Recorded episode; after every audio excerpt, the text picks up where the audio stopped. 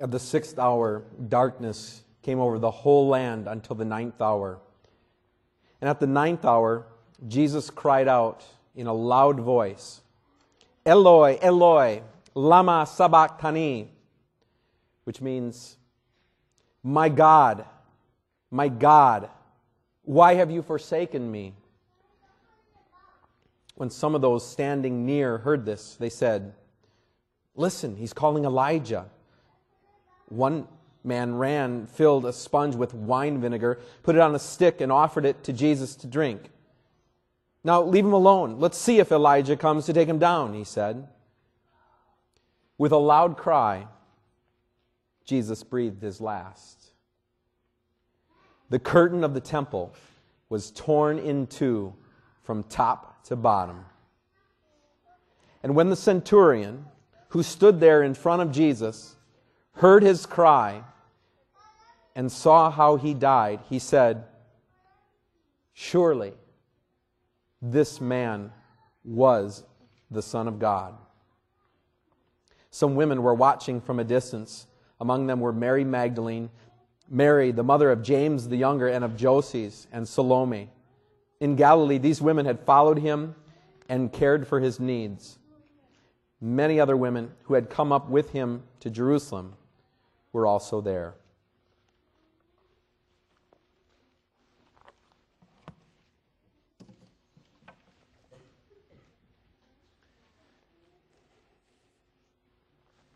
In the Bible, darkness darkness is always a sign of God's righteous anger and judgment.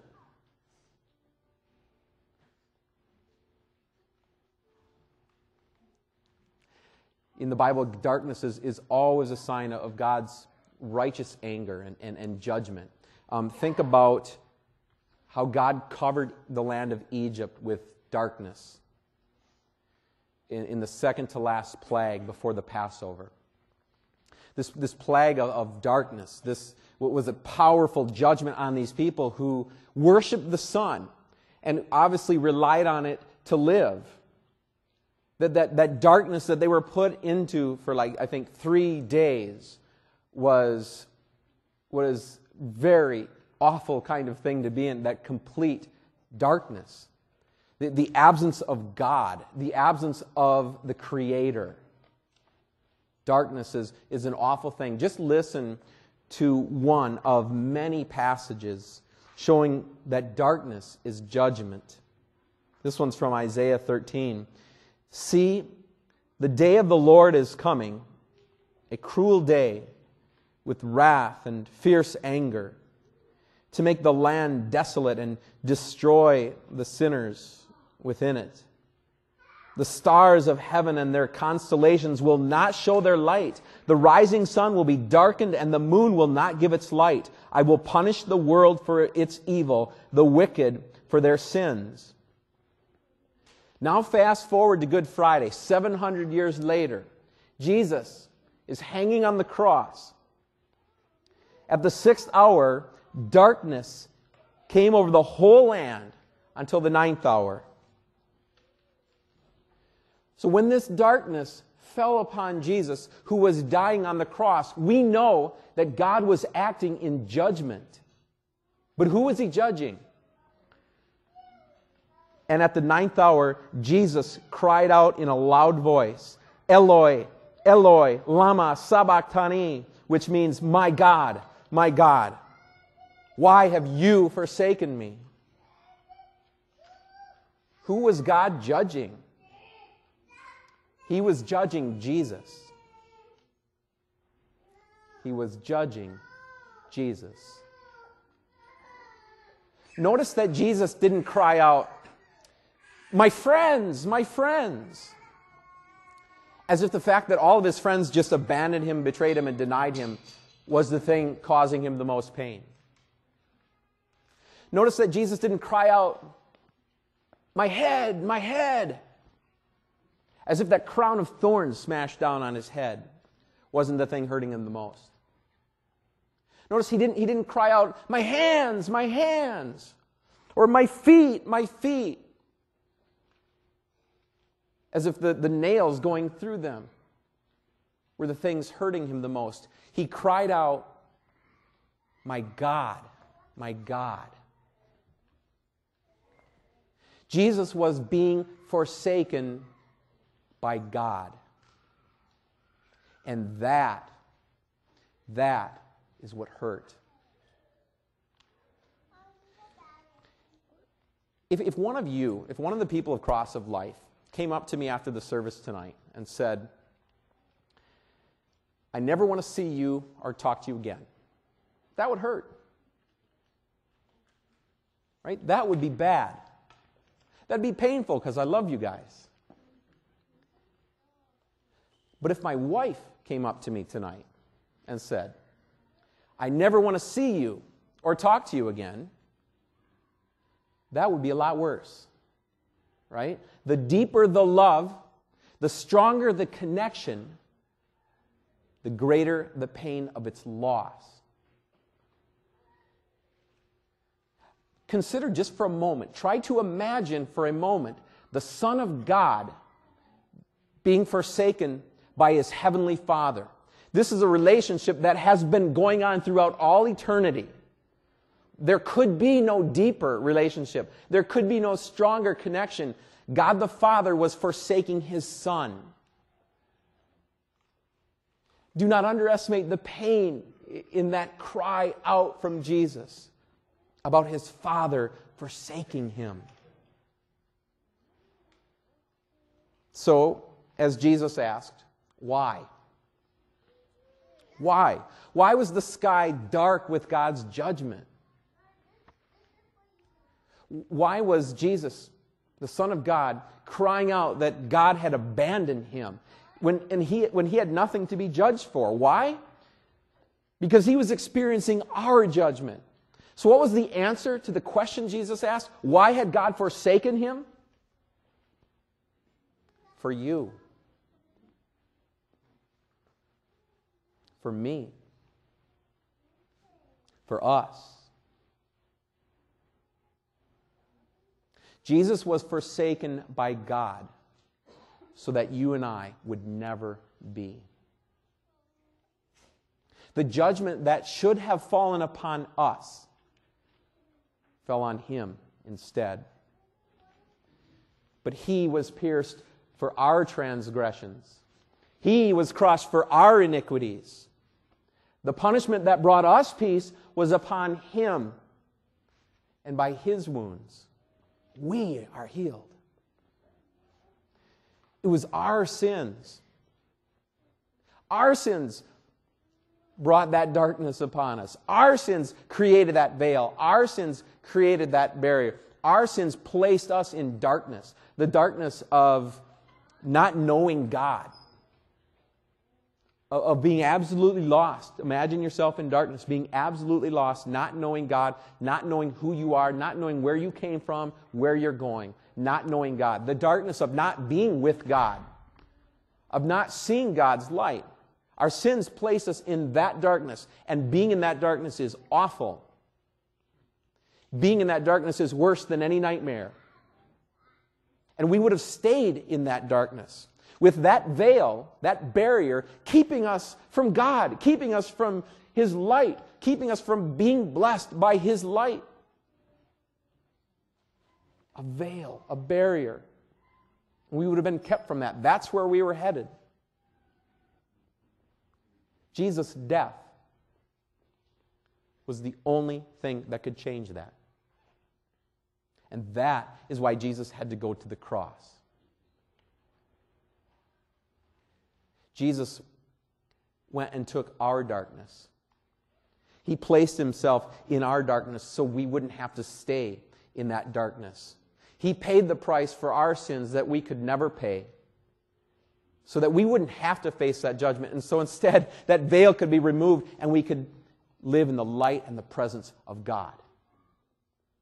And that's why Jesus had to go to the cross.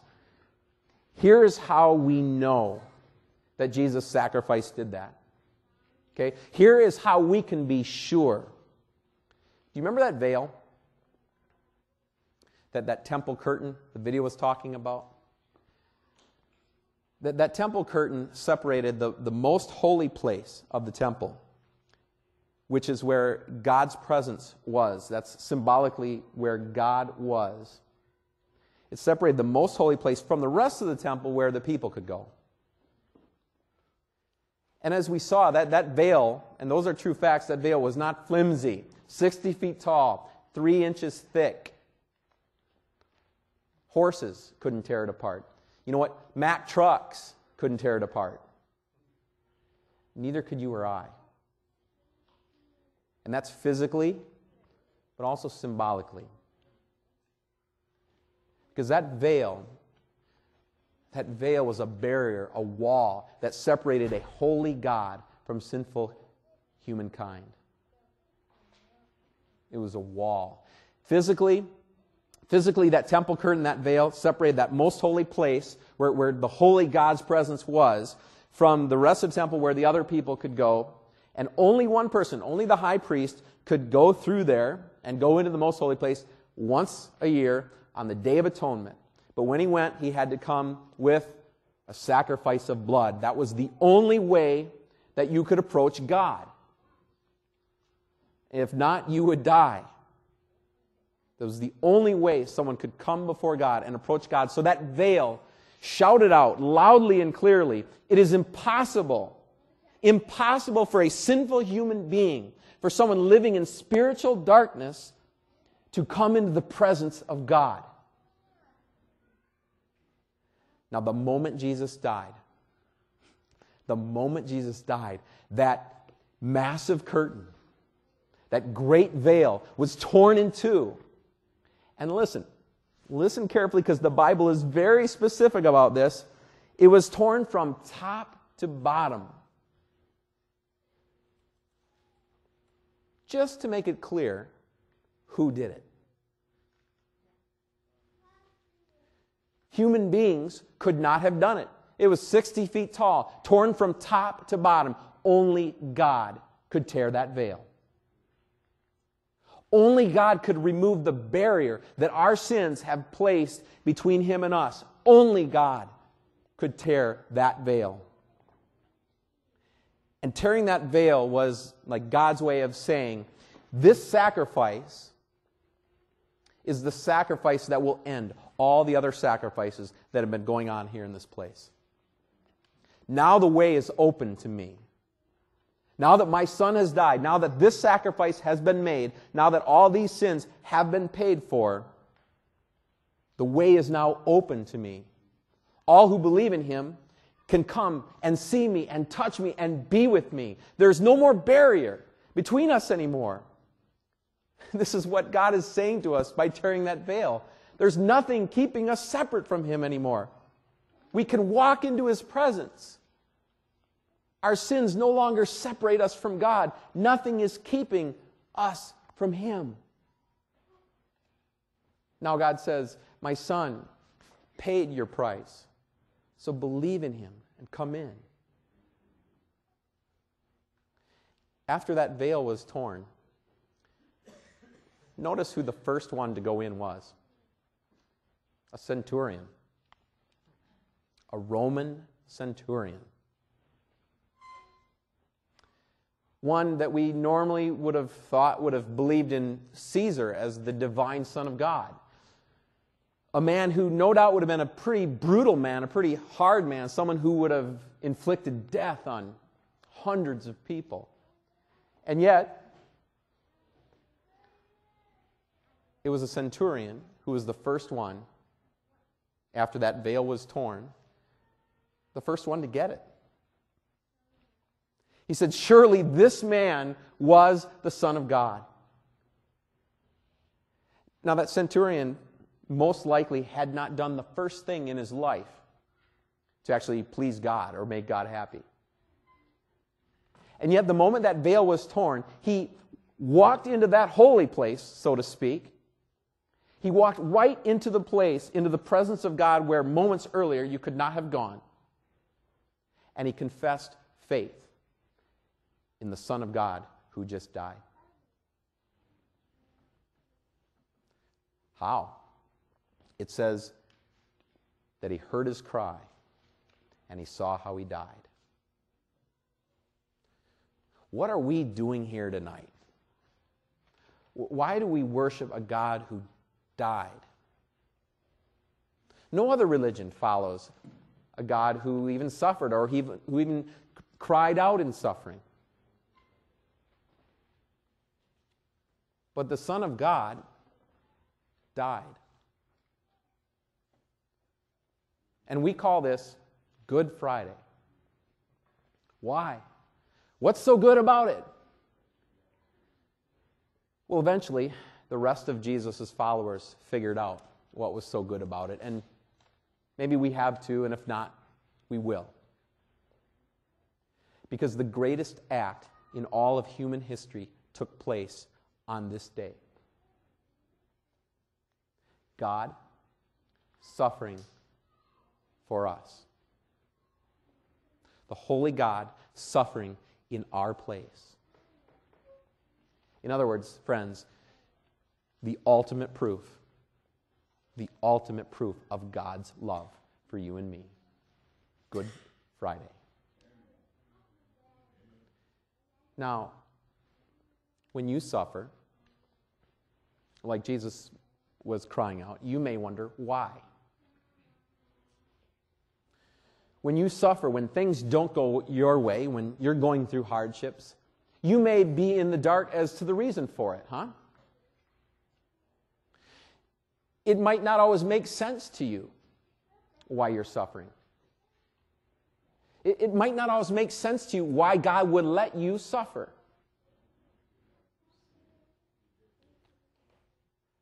And you know what? I don't necessarily have the answer for you either. But the cross, the cross gives you the reason that it isn't. The cross tells you what your reason for your suffering is not. Your reason for suffering cannot be that God doesn't love you. Your reason for suffering cannot be that God doesn't have a plan for you. Your reason for suffering cannot be that God has abandoned you. Because Jesus was abandoned. He paid the price for all of our sins so that God the Father would never abandon you. Jesus not only died the death that we should have died, but he also lived the life that we should have lived but can't. And he did it perfectly. His obedience was perfect. And so now, you and I are given the credit for that. So it doesn't matter who you are a, centurion, a prostitute, a hitman, a Revenue Canada employee, or a pastor. The veil was torn from top to bottom by God for you. That barrier between you and God has been removed. There is forgiveness for you. There is forgiveness for all of your sins. The centurion heard Jesus' cry. And tonight we've, we've heard it too. My God, my God, why have you forsaken me? So listen, when you see Jesus losing, losing the deep love of his Father, all because of the deep love that he has for you, that and that alone is what is going to change your heart. That and that alone is what is going to change your life. No matter who you are, no matter what you've done, no matter how evil you have been, no matter how many mistakes you've made, the fact that the veil was torn for you, the fact that the barrier has been removed between you and God as a gift from Him to you, that is what pulls you out of this darkness that you and I have been living in. The darkness we would have stayed in. This is what now enables you to, to turn away from, from all the things in, in life that, that have been dominating your life and addicting you and distracting you and drawing you away from God. The darkness that Jesus went through dispels your darkness. It wipes it away. It removes that veil. So now God's light fills your life and mine. That's what he did. He removed that veil, and now we can see God's light. Now we can know God's love. Now we know we, where we stand with him. We can live in peace. We can live in joy because we know God is no longer angry at us. God is not going to judge us with darkness. We're not going to be shut out from God because that veil that once did that, that we set up with our sins, has been removed. And we didn't do anything to remove it because only God could do that. Only God could tear that veil. And praise be to Him, He has. Amen.